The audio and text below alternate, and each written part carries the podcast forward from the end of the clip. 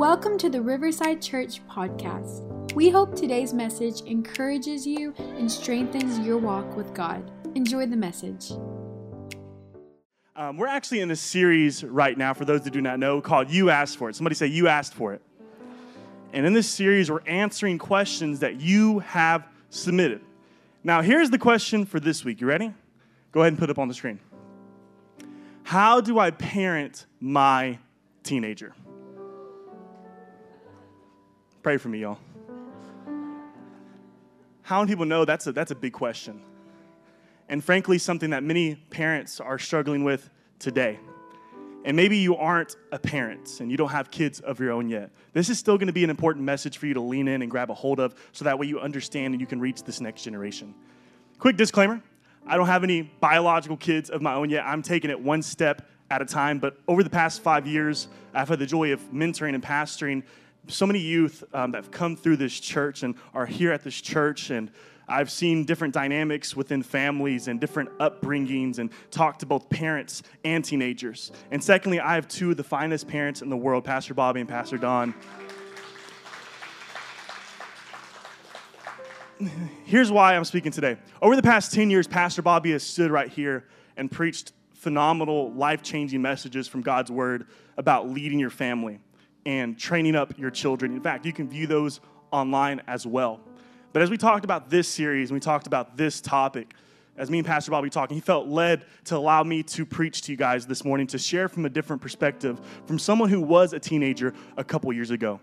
So what I want to do this morning, I want to share some insight from God's Word and help out whoever I can and just share from my experiences as well. So you ready to receive this morning? I'm ready to preach to you guys. If you have your Bible, why don't you stand to your feet and turn with me to Second Timothy chapter one, verse three through five. And welcome everybody that's watching online as well. Man, this, I'm so excited about this, y'all.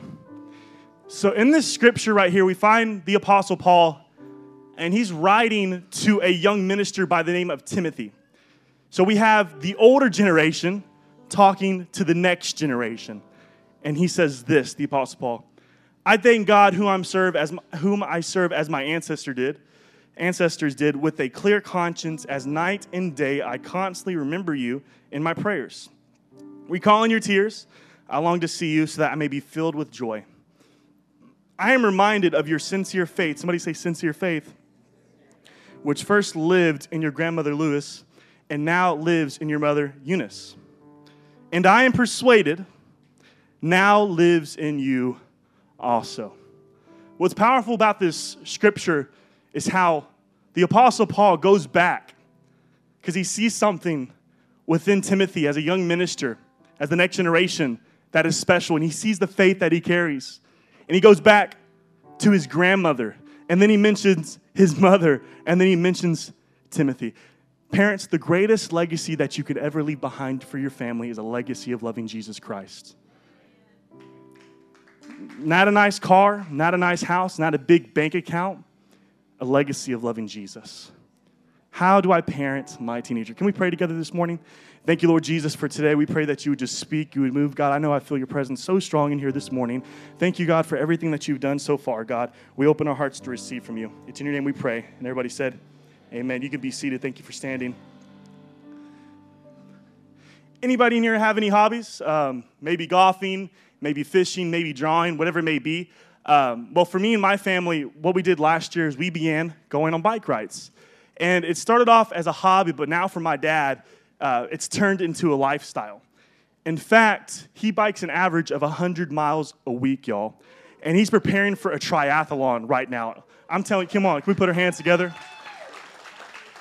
All I'm saying is when we get to our next church facility, God's blessed us with property, and as we continue to raise funds for our next building, we're going to have a new pastor as well. I'm telling you what. But whenever we first started bike riding, I went with my dad um, the first time, and I won't forget, we went down this road, and I was able to keep up with him. And not only keep up with him, but I was able to surpass him pretty far. Uh, so much so to when, when I looked back, I didn't even see him anymore. And he was hyping him, like, man, Caleb, you're good. I was like, I guess I, I don't know. It was just like, I, I was able to just surpass him by far, and that was at the beginning. Then months went by, and he was consistent with biking and working out, but if I'm being honest, I wasn't.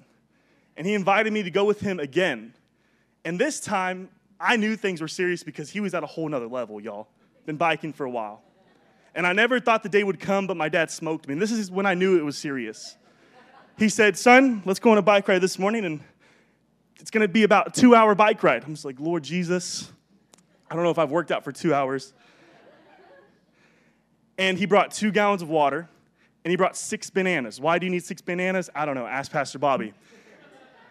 So he brought all this stuff, and we went to the park, and at the very beginning, I was able to keep up with him because he purposely slowed down so that way he can help me find my pace. And then, then once he went at his normal speed, he overlapped me, not once, but two times.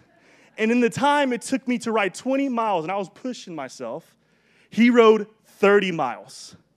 And my body was drained and exhausted, so much so that the next day I just had to take a sick day and relax at home for a little bit. And guess what Pastor Bobby was going throughout his day? See, he passed me up, and he went so far compared to me. And the reason I share that story with you this morning is because I believe that we're living in a pivotal moment in history as a church, where the world is increasingly becoming more hostile to the gospel. And if we don't pray and invest and believe in this, in this next generation, we run the risk, hear me clearly, of leaving them behind and leaving them in the dust. But we should desire, every generation should desire for the next generation to be stronger, to be better, to be wiser, to go further than our generation ever could. And the way that we're going to see that take place is by leaving a legacy. The way we're going to safeguard that is by leaving a legacy of loving Jesus Christ. In the scripture we just read, we find the Apostle Paul talking to Timothy. And I love it because he says that he's carrying something on the inside of him, the faith that his grandmother and mother had, and now that he carries as well. See, in, in that we find the heart of God. It's God's desire that not only you would live for Jesus, but that your children will live for Jesus and your grandchildren will live for Jesus. I came to tell you this morning that we as a church are not building for this moment and just for this year and for this time and one generation. We are building for the next twenty years, fifty years, one hundred years. Why? Because we're called to be a multi-generational church. But in order for us to reach this next generation, I think it's important for us to understand this generation. So I did some research, and I want to show you a couple of things. Check out the screen real quick. What you're viewing right now is a percentage of the population by each generation taken from a book called Meet Generation Z, by, written by James Emery White, which is a great book. As I was studying and preparing for this message, I read the book. It's a great book. And this was taken from twenty seventeen. And here's the population percentage for each generation. And maybe you're not familiar, and maybe you don't know, and you've been curious of what generation you're part of. There's a great opportunity to find out. So first, on the far left, let's start there. We see the Baby Boomer population, um, which is born between nineteen forty-six to nineteen sixty-three, which accounts for twenty-three point six percent of the population in the United States. Do we have any boomers in the house? You ever heard that, like, hey, boomer, calm down, boomer, right? I'm talking to Gen Z right now. Then we find um, Generation X. And if you're born between nineteen sixty-four to nineteen seventy-nine, um, you account for fifteen point four percent of the population. Then we go, to, go on to Millennials, born between nineteen eighty to nineteen ninety-four, and that accounts for twenty-four point five percent of the population. But here's the next one I want us to focus on specifically this morning. Generation Z. Somebody say Generation Z. Born between nineteen ninety-five to twenty ten. I'm actually part of Generation Z. I was born in nineteen ninety-eight. And Generation Z accounts for twenty-five point nine percent of the population in the United States. More than a quarter. And experts have predicted that by this year, twenty twenty, Generation Z will account for forty percent of all consumers right now in the United States. So Amer- American culture isn't just being influenced by Generation Z. They're actually constituting American culture. And here's what I want you to understand right now. Generation Z is living in a time unlike any previous generation that's ever existed. Right now, the world is changing at an ever-increasing pace. To put it in perspective, during the nineteen hundreds, There was more progress made in the fabric of life than the seventeen hundreds and eighteen hundreds combined. But guess what? During this century that we're living in, it's going even quicker. They say that human knowledge used to double every ten to fifteen years when it comes to information that humanity knows, science, history, whatever it may be. But now they're saying that information is doubling, the human knowledge is doubling every single eighteen months. In the twentieth, in, in this century alone, we've seen cars drive themselves. Who would have ever thought we would see cars drive themselves? Te- uh, computers teach themselves, and the creation of the smartphone. two thousand seven, Steve Jobs and Apple unveiled the iPhone, and we have smartphones. And I don't know if that's the greatest thing that's ever happened or one of the worst things that's ever happened to us. I think sometimes we, we're in this little experiment because we don't really know the long-term effects of having all this information. We have like the whole world in our pocket. And they say that Generation Z absorbs an average of nine hours of media a day, of content a day on their devices. Whether they're on their phone, whether they're on the computer, whether they're watching movies, or they say, the stats tell us, nine hours a day. So this generation is inundated with information and inundated with influences. And parents, I came to tell you right now, your child, your Generation Z, teenager, they know a lot more than what you think you, that you do.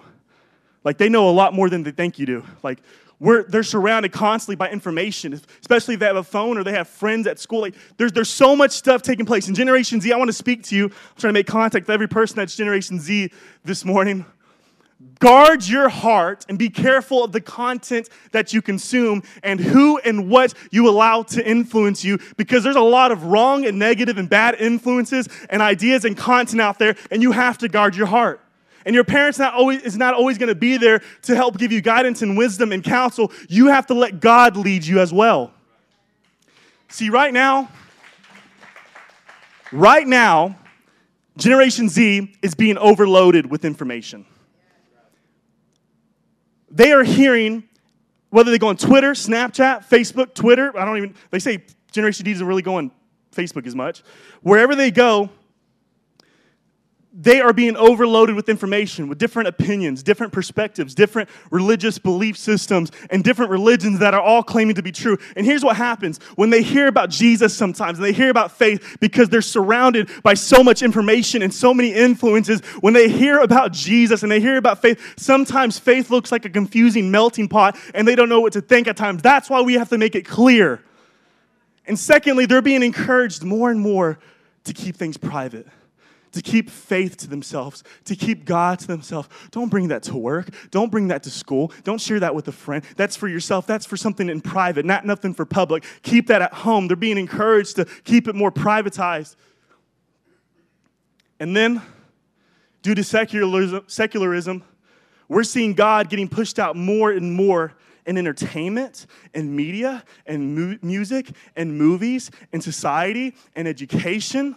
We're seeing God get pushed out more and more, and this is what it's doing to it. Because of that, we're seeing the standard and the values and the moral compass in America drop so low, lower than it's ever been before. There are things that God's word says is wicked and evil and corrupt, and yet the world looks at it a lot of times and say, oh, that's normal. Oh, that's good. And what that's doing, it's causing there to be a negative effect in this generation. We need to understand this. Where right now, the Barna Study Group did a study, and they found out that for Generation Z, faith is one of the least important things in their life for a large percentage of them. Right now, for Generation Z, faith is at the margins, they say. But I have some good news for you. We still serve a God that is in the business of changing lives. And Generation Z has more potential than any, I feel God's presence, Generation Z has more potential than any other previous generation to be world changers and to spread the gospel. See, I know some youth and some students that, some of, that are some of the most vocal and passionate youth that I know, that I know are going to be world changers for Jesus. And they're going to flip this world upside down for Jesus. And here's how we're going to see it happen. While the world is pushing God out, leaders and parents have to allow God in. You have to allow God to lead your family. You have to lead by example. You have to lead by example. I got one point for you this Sunday morning. It's this. If you're taking notes, one point, and it's this. The best way to parent your teenager is to allow God to lead your family. Let God, it's, it's that's, let God lead your family. Where are all the parents at? Come on, I need y'all to make a collective sigh with me right now. Breathe in. Because I just want you to understand that you're not by yourself when it comes to parenting your children. Even if you're a single mother or single father or only believing parent, guess what? God is with you, and he loves your family and your children more than you ever could. And he wants to help you lead your family by his Spirit and by his word. So you can get this. If you can follow after God well, then you can lead your family well. If you can follow after God well, you will lead your family well. First Corinthians chapter eleven, verse one says this. It says, this is the Apostle Paul talking. He says, follow my example as I follow the example of Christ. So get this. If you're following after God, you're leading your family, and your family is following after you, what you're doing is you're pointing them to Jesus. See, the, one of the keys to being a successful parent is this, leading by example. I've had parents come up to me before and say, Caleb, how do I see my child get involved at church? How do I see them serve? How do I see them get involved? How do I see them become passionate for the Lord? Come on, like Caleb, how do I do it? And now this is how I respond. Ask him a question. How passionate are you? How involved are you? Are you serving in any way, shape, form, or capacity? I understand we have busy schedules. We have lives, and I'm not enforcing or enforcing anybody. I'm just encouraging you, even if it's once a month, twice a month, or whatever it may be, do what you can. Give God your best. I'm telling you right now, it makes a difference. I will be forever grateful for the times that my mom and dad took me to church. And my dad would get off of work. My mom, she would get off of work. And they would take me with them as they served at the church while I was growing up. You know, there were times when my dad would get off of work and he would take me to the church with him, or he would have his day off and he'd take me with him, and he would go cut the grass on a riding lawnmower in the church, at the church. And he would sit me on his lap and I would see him serve. And then my mom, she would take me to the church with her as she cleaned throughout the week, and she'd be scrubbing the floors, she'd be cleaning the toilets, she'd have some gospel music playing, some Fred Hammond, and she would be, I'm just like, how is this possible? Like, how could you be so happy cleaning toilets? And then I, I helped her clean some windows and sweep the floors and do different things. And here's what was happening. My parents were both serving. They had great attitudes. I saw God bless them. I saw God take care of them. I saw them do it with smiles in their faces, with a skip in their step. And guess what? That influenced me because they let God lead our family. And now it's carried over into my teenage years and now into my adult years.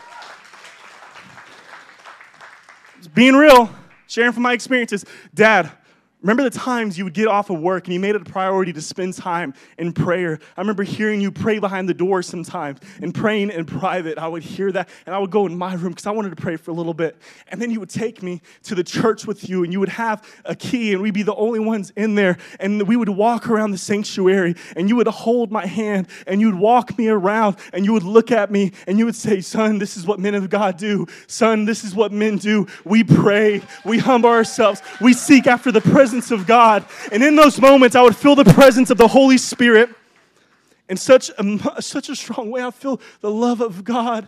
I'd feel the presence of God. And even at home, it carried over in home. My parents will often pull our family together and say, let's pray for a little bit. Sometimes fifteen minutes, sometimes ten minutes, sometimes thirty, sometimes just really quick prayers. And we would pray in the living room together. And, and I'm telling you right now, we saw God answer prayers. We had revival in our home.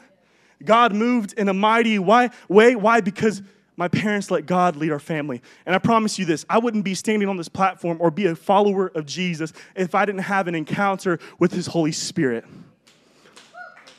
I want to tell every person in here, every Gen Zer in here, that you need to have an encounter with the Spirit of God, that you need to have an encounter with the presence of God, that God loves you, that those who hunger and thirst after righteousness shall be filled. I'm just being serious right now, because as I look back in my life and I see pivotal, monumental moments and I see where I am today, it's all because of moments where my, pre- my, where my parents led by example, and I followed after them, and I sought the presence of God, and I felt the Spirit of God on the inside, on the outside. He gave me a new heart, because God is the only one who can change somebody's heart. So important. We have to lead by example. And this is scriptural. This is what Proverbs chapter twenty-two, verse six says. Train up a child in the way that he should go, and when he is old, he will not depart from it. This is the promise from God's word, y'all. What example are you setting? What are you allowing to lead you? I think it's important for us to answer that question. And the same could be said, the opposite could be said if you're setting a bad example, I believe, sometimes. Or not sometimes, mostly all the time. There was a time in middle school where I would often go over to a friend's house in my neighborhood. And I won't forget, I'm going to be very transparent this morning. I would go over to his house, and this one time I went over to his house. We were hanging out in his room, and he got on his computer. And he went to a bad website with all these images and all these videos and stuff, and he called me over and said, "Hey, Caleb, come check this out, dude. Check out what I just found." And he'd show me it, and when I saw it, true story, I said, "Hey, man, I can't, I'm, my parents, I'm not gonna, I'm not allowed to watch that. I'm not gonna watch that." I just felt bad whenever I saw it. I know we've had encounters and experiences like that before, sometimes by choice and sometimes not by choice. And I won't forget, I should have just left, but he told me before I left, "Hey, Caleb, I gotta show you something in my garage. I got to show you something in this, in this box." So we went to his, his garage before I left, and he pulled out this cardboard box. And in this cardboard box, he said, "This is my dad's." There were hundreds and hundreds and hundreds of issues of Playboy magazine that his dad had collected over the years and put in storage, easy and accessible for his kids to get access to. And I left his house that day feeling so dirty on the inside. I felt so bad for my friend. Parents, your words and your actions matter. What you do in private and what you do in public matters. Not just what you do here at church, but what you do at home whenever nobody else is around. It matters. It makes a difference. Whatever you do in moderation, your kids will do in access. See, the Old Testament says that the sins of a father are carried over into can be carried over into the third and fourth generation. But I have to tell you something. That doesn't have to be the case for you and you and your family. You can take a stand as a man of God, as a man of virtue, as a woman of valor. You can take a stand and you can say, "Devil, you're not touching my children. Devil, I break the generational curses over my life. Devil, my kids are not going to go through addiction. They're not going to go through adultery. They're not going to go through poverty. They're not going to go through sickness." Uh, today is the day where I take a stand. I say, "Devil, step back." That could be you. Come on, how many people want to take a stand and lead by example? Man, God, I feel this. I, I feel this burden right now. Sometimes we complicate it. Take a stand and lead by example. Let God lead your family. Somebody say, "Let God lead my family." And letting God lead your family also means that you do what you can to please God and live a holy life. Some people don't want to talk about holiness or being holy, being consistent, being set apart, setting themselves aside, having a standard in their life, not doing some things and doing some other things. They don't want to talk about it a lot of times because people get comfortable. But I came to tell you, this generation is being exposed to things like never before. And we have to do what we can to protect our kids and instruct our kids and invest into our kids. And there are practical steps that you can take at home to protect your kids and train them and raise them up right. And here's a couple things. I'm going to mention it to you if you want to write these things down. Here's some practical steps that you can take to train up your child. These things have worked for my family, and I encourage you to try it out. Find out what works for you. But here's some things. Number one, scheduling a family time. You can write that down. Scheduling a family time, whether it's once a week, same night every week, or every other week or whatever it may be, you need to make sure that you take time to spend time with your family. I, I believe in that. Whether it's through board games, you're going to the park, um, you're eating together at the dinner table, whatever you have to do to spend time. Because here's why. You have to be able to build relationships with your children and have a culture of family time. That's one of the values here at our church. I believe in that wholeheartedly and also encourage them, hey, don't be on your phone so much. I think our phones take up a lot of our attention, a lot of our focus, and we need to take the time to interact and build relationships. Because here's why. Rules without relationship will lead to rebellion.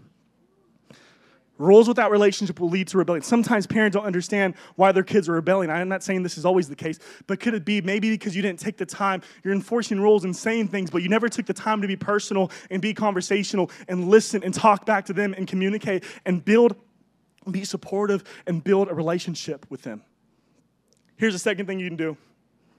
Monitoring or restricting what your kids are doing online, on the internet, on their phones, on their tablets, on their device, whatever it may be, monitor it. And here's, here's a program I, I, I've used and I've heard of, Covenant Eyes.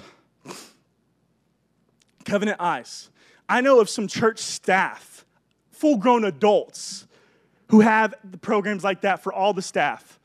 So that way they can be accountable for one another. You can get alerts on your phone if a certain website's gone to or if certain content is viewed. Covenant Eyes, it makes a difference. I'm telling you right now, some people may hear this stuff and say, oh my gosh, that's so strict, that's so old school, whatever it may be. I'm telling you right now, you're going to be held accountable for how, you're going to have to give an account for how you raise your kids. Here's a third thing. Having consequences, because accountability is important. Here's a third thing. Having consequences for intentional disobedience. In other words, disciplining your children.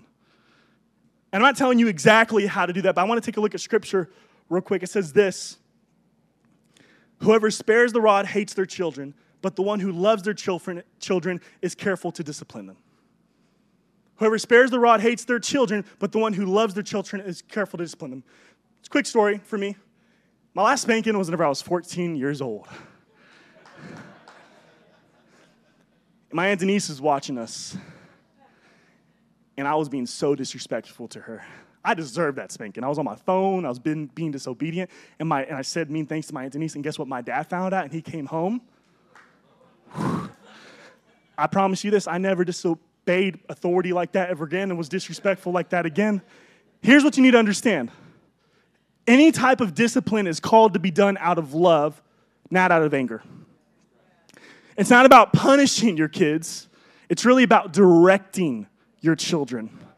Whether you're grounding them from their phone, putting a curfew, setting certain limits, just to do what you can to protect. I mean, what parent lets their kid run into the road and do what they want? If there's intentional disobedience, you do what you can to discipline your kids and instruct your kids and guide your kids. Here's another thing. Before you watch a movie or T V show, take a look at a parent's guide. Take a look at the ratings and the reviews and do different things. We've had some awkward moments as a family, y'all. It was movie night. I think it happened this past week on a preview we watched. And it was like, oh, man, that movie cover looks really cool. Let's click on that. Let's. The title looks really cool. Like, I've heard good things about this. And all of a sudden, you're sitting in the living room, and all of a sudden, something happens. People are, I'm just saying. And you're just sitting there like, oh. Okay, so we had to cancel the movie, find another movie. It was a waste of money. That's, that's a little thing you can do. And here's, here's another one. And this one's going to be stronger. Make sure that church isn't optional. Make sure church isn't optional. I don't feel like going to church. I'm tired. I stayed up last night too, too late playing Fortnite, Mom. I can't do... During my... freshman year homecoming, I got home really late, and I was tired, and I thought I had a pass to miss church the next morning. I told my dad, Dad, whoo, homecoming wore me out. I got to stay home and sleep in. He said, mm-mm.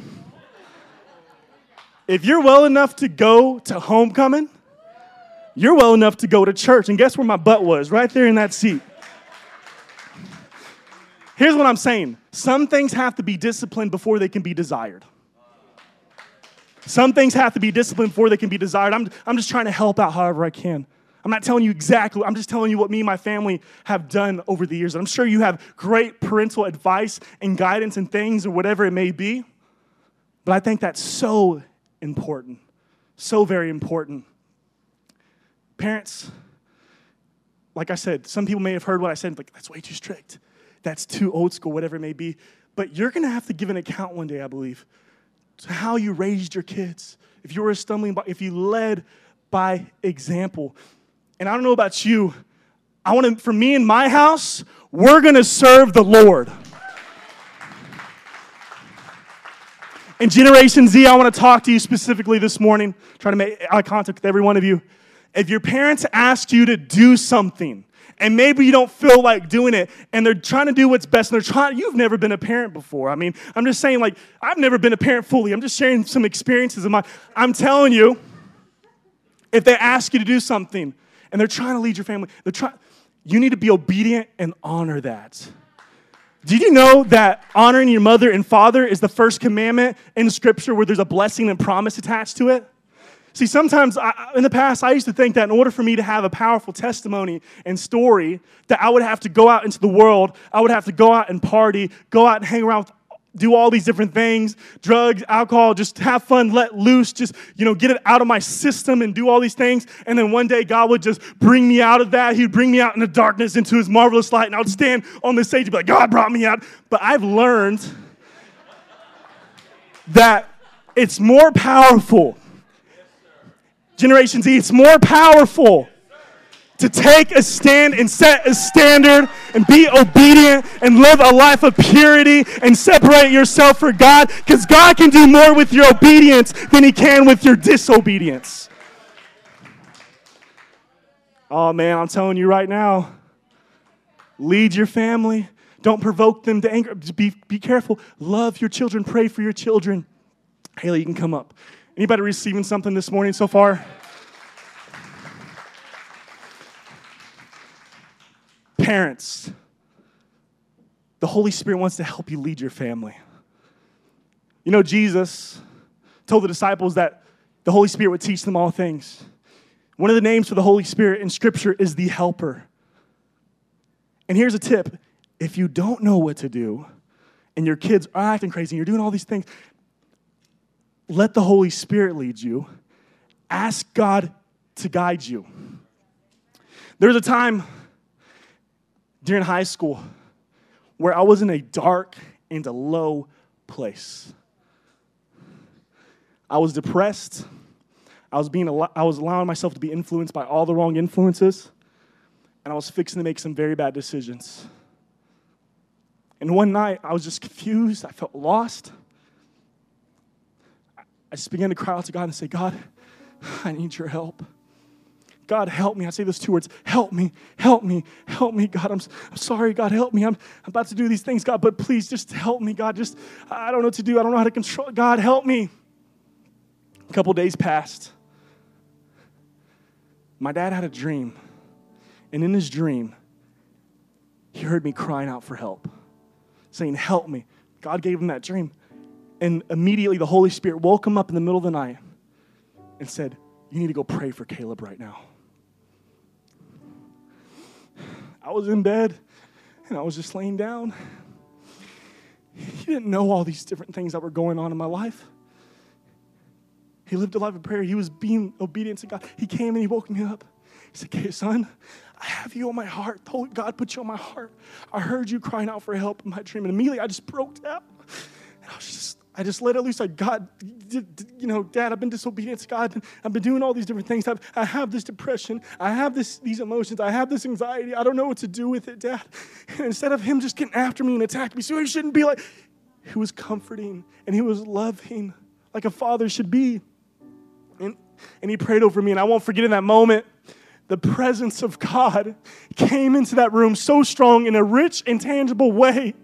And God filled my heart with his love, and the depression got away, the anxiety got away, the fear got away, the insecurities, the low self-esteem, the torment, all those things got away, and God put a fire on my heart, and he reminded me how much he loved me. And the next time I went to school, I was able to stand against some things and be, be a person that had a standard.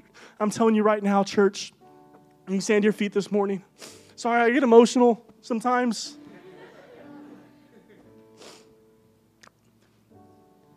The Holy Spirit wants to help you lead your family.